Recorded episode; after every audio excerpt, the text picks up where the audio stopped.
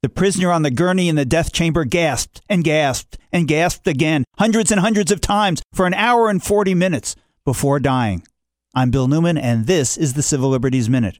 Joseph R. Wood III was executed at the Arizona State Prison on July 23, 2014. He was killed by the state the day after the United States Supreme Court overturned the stay of execution that had been granted by a federal appellate court. That appellate court had granted the stay because Arizona, like other executioners in the United States today, refuses to reveal the cocktail of drugs that it is injecting into the condemned person's veins.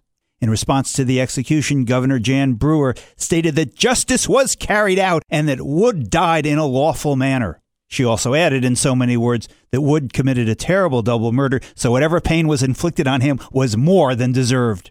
America continues to kill people in a random, often racist lottery system of death that does nothing to make anyone safer.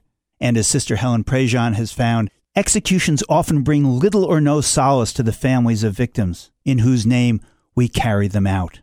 Killing the killer often does not bring loved ones of the victim any closer to that elusive goal of closure.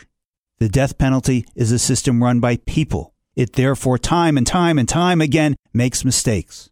And once again, it has.